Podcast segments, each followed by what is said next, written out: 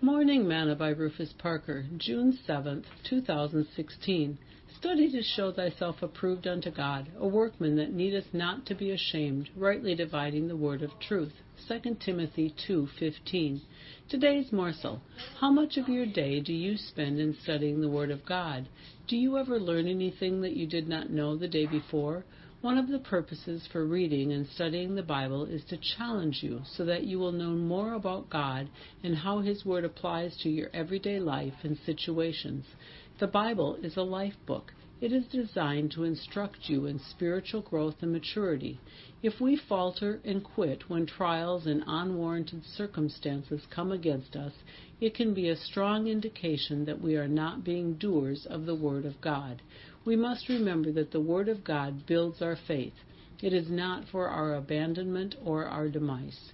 Sing Every Day with Jesus is sweeter than the day before. Every day with Jesus, I love Him more and more. Jesus saves and keeps me. He's the one I'm waiting for. Every day with Jesus is sweeter than the day before. Thought for today Study to show yourself approved unto God.